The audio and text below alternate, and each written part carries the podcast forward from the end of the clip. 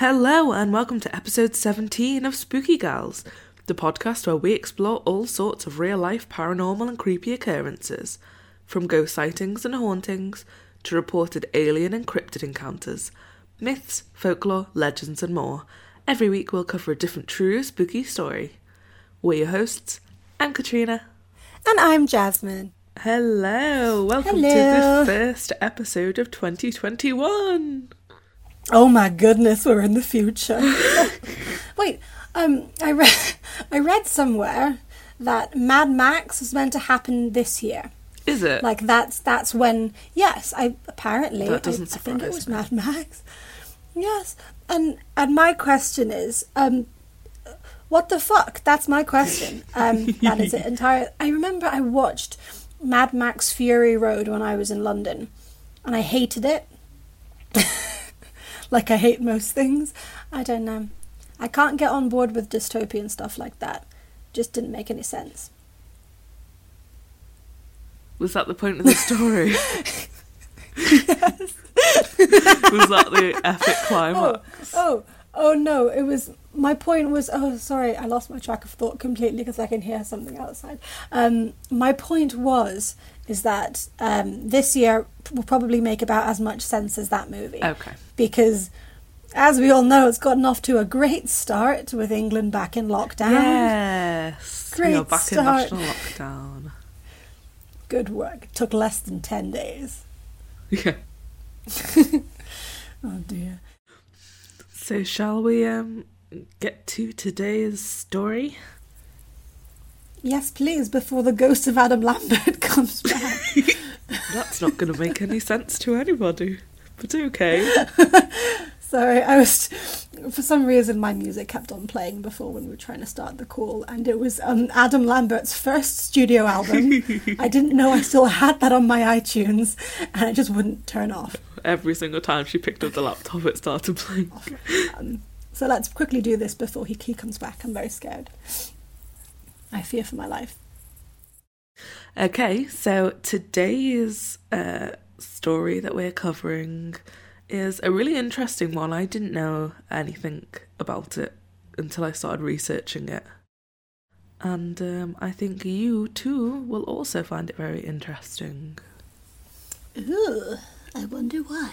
So, today we are covering the folklore surrounding a creature called the estrie. And it is a type of vampire in Jewish folklore. It's a Jewish vampire. Yes.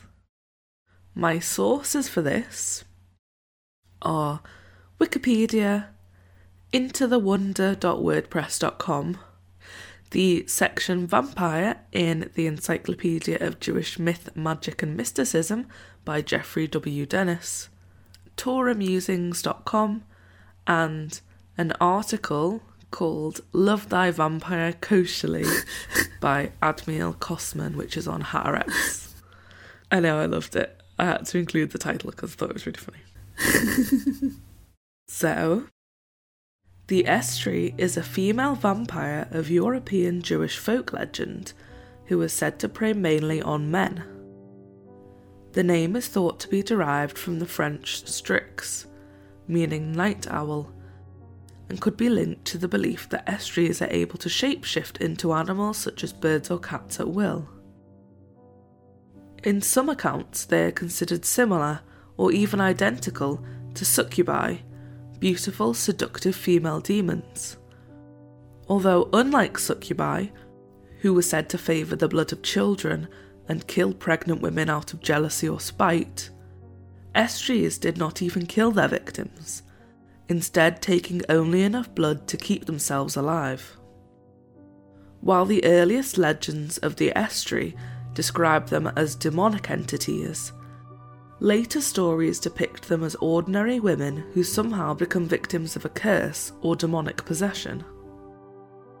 While the earliest reference to any creature in Judaism that resembles a vampire can be found in the Bible, where it is called an aluka, vampires did not actually appear in Jewish folk tradition until much later, when Jewish communities in the medieval Rhineland were influenced by the beliefs of their Christian neighbours, who told legends of evil, demonic, blood sucking creatures that prowled the area at night.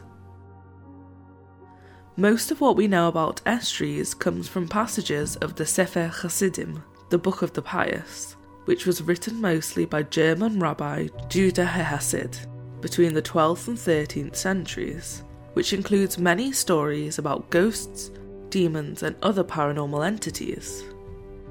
There is one passage that reads There are women that are called Estri. They are created at sunset, before the first Sabbath before creation. As a result of this, they are able to change form. There was one woman who was an Estri, and she was very sick, and there were two women with her at night. One was sleeping and one was awake. And the sick woman stood up and loosened her hair, and she was about to fly and suck the blood of the sleeping woman. And the woman who was awake screamed and woke her friend, and they grabbed the sick Estri. And after this she slept. And moreover, if she had been able to grab the other woman, then she, the Estri, would have lived. Since she was not able to hurt the other woman, the Estri died because she needs to drink the blood of living flesh. The same is true of the werewolf. And since the Estri needs to loosen their hair before they fly, one must adjure her to come with her hair bound so that she cannot go anywhere without permission and if an Estri is injured or seen by someone, she cannot live unless she eats of the bread and salt of the one who struck her. Then her soul will return to the way it was before. That's just grim. all I can think of, all I can think of is how when I was in my Jewish school, one of the school rules was to have your hair tied up. if you had long Yeah, hair, it had to be was. tied up. I think that might just be. Yeah, right. It was the same at yours as well, though, was it? Yeah. And we both Yeah, went to Jewish schools. I think that might just Hmm, be schools in general. But yeah, that's true. Or maybe, maybe it was, maybe it was a superstitious school. As mentioned in this passage of the Sefer Hasidim, Estries are believed to be able to fly if their hair was unbound, but were grounded if it were tied. They can also be injured, and if so, the Estri would be able to heal themselves by either drinking blood or from consuming bread and salt given to them by the one who caused the injury. While it posed no unusual hardship to kill an Estri, it was believed that she would return to life if one of the following actions was not taken when burying her driving an iron spike through her mouth and into the ground below her, perhaps keeping her tethered to that spot, filling her mouth with rocks or earth, beheading her, or entirely burning the body. This is quite similar to the mythology surrounding medieval Christian beliefs on how to dispose of the body of anyone who was suspected of being a vampire. But Estries were different to these other Christian counterparts, as they were considered totally undeterred by religious iconography and were able to walk into holy places, where they would sometimes seek healing prayers from unsuspecting religious people. Although sources clearly show that Jewish communities were afraid of these vampiric creatures, just like their Christian neighbours, the Estri is actually quite a tragic figure, described not as the evil, cruel, blood sucking monster of Christian vampire mythology, but rather a sick, tortured woman fighting to survive. Other parts of the Sefer Hasidim even discuss the ethics of the matter and surprisingly show empathy towards the Estri. One such passage details how sensitive members of the community were to the Estri's distress and torment, and mentions an incident where one woman, an Estri, caused damage but allowed the person she harmed to take of her bread and her salt. In such a case, she should be treated with compassion. In other words, because the Estri fed on blood not out of wickedness, but simply to stay alive, and she gave her victim some of her bread and salt, said to act as a remedy to her bite and to help the person recover, much the same as her injuries could be healed. or maybe even just as a form of compensation. She should be pitied by the community and spared from harm. So I'd just like to end with this quote from Admiel Kosman in his article in Haaretz. What is unique about the stories in Sefer Chassidim is that human beings can feel empathy towards the sick and follow the golden mean, neither being harmed nor causing harm, and becoming insensitive to suffering, which ultimately would turn us into vampires. And there we go. nice. I've always wanted to be a vampire. Yeah. So I really like this because the estrie is like it's quite different to just like evil vampire. Yes, yes, bless her. Although I must say, I still, I, I still refuse to believe that bread and salt is not even a little bit, a little bit sexual. It just sounds very, okay. With the whole like, uh, listen though, so right, the whole Bible thing, right? Like, the bread is, um, it's meant to be a signifier of the body of Christ, right? So to me, anything biblical referring to bread infers, you know, like some kind of Yeah. physical um, connection to the body, right? And then salt, like human sweat, salty. So that's what I'm thinking. Like, there's something kind of visceral about it, something kind of carnal. Yeah, I get weird. it. I get that like because this is so influenced by Christians in the area that like their sort of belief in that could have Precisely. played a part in this. especially when it comes to how they were compared to the succubi and succubi Yeah. were sexual demons right they would like sleep with men so then in comparing them to the succubi i'm, I'm just saying i feel like they were all a little bit repressed I, Yeah. I think that's that's No, no, that- shocking claim that's to true. that religion can be somewhat sexually oppressive in the in the literal sense But I suppose at the time, So- like bread and salt was your like major food group. like Yeah, they were your the food earth, groups. They were if you were like the yeah. lowest peasant, you still had at least bread and salt. The lowest. you know what? At least they had salt. God forbid if they had no salt, Katrina. What would they do with no seasoning on their bread? Of course they're Jewish. Of course they're Jewish because the only seasoning they want is salt. like, The part I also loved is the bit where um it's like they discuss the ethics surrounding the matter in this book as well. And it's like, of course they fucking did. Can they even be Jewish if they don't discuss yes. all of the ethics surrounding it? Oh yes. Oh yes, definitely. Because because everything, everything has to be ethical and everything has to be explained to the d- tiniest little fucking detail. Tiniest. De- I remember when I was in Jewish studies And then classes, and I would, argued. Yes, I would ask a question, and that question would be answered with another fucking question. I would, I would get so frustrated. And he was like, "This, this is how it feels to be in yeshiva," and I was like, "Okay." Yeah, they always say um two Jews, three opinions. yes, I, I hate to say it, but I'm, I'm, I'm definitely that person with two opinions who changes their mind halfway through. Yeah. I'm like, but what if? you still have to argue. That was a really fun one. I like Thank that. you. Something a bit different. Yeah, I thought it was. And of course, you know, I love I love. I love learning about our own um culture. Yes. I wonder, are there any? Pic- did you see any like images of an No, I estrie didn't. on Google? That would be cool I'll Okay. find one. because from the sounds of it, they look yeah, they look pretty much. I guess the whole idea is that they look like indistinguishable Yeah, like from a sick humans. woman. I know many Hmm. of those. Sick in the head. Sick in the head. yeah. Myself. Myself. I mean myself. And you don't have your hair tied up. I do. I don't. Catty, what's that? Duck out. you weren't even out of the camera view.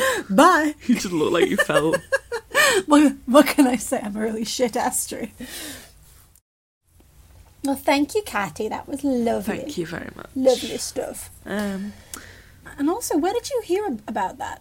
Like, because I've never heard of it. I know I hadn't. It was on a list of like vampires from other parts of the world, different parts of the world. Ooh, Um, yes. We love us some vampires. I think it was a list that was on Into the Wonder. Yeah, you had a lot of a, a lot of sources for that one too. Yeah, well, that was so that well was sort researched. of it. There, there's not that much about it. Yeah. I'd really love to to read Yeah. the Sefer Hasidim though. I think it sounds cool. Yes, I mean, I'm trying to. Th- I don't know where you could find one.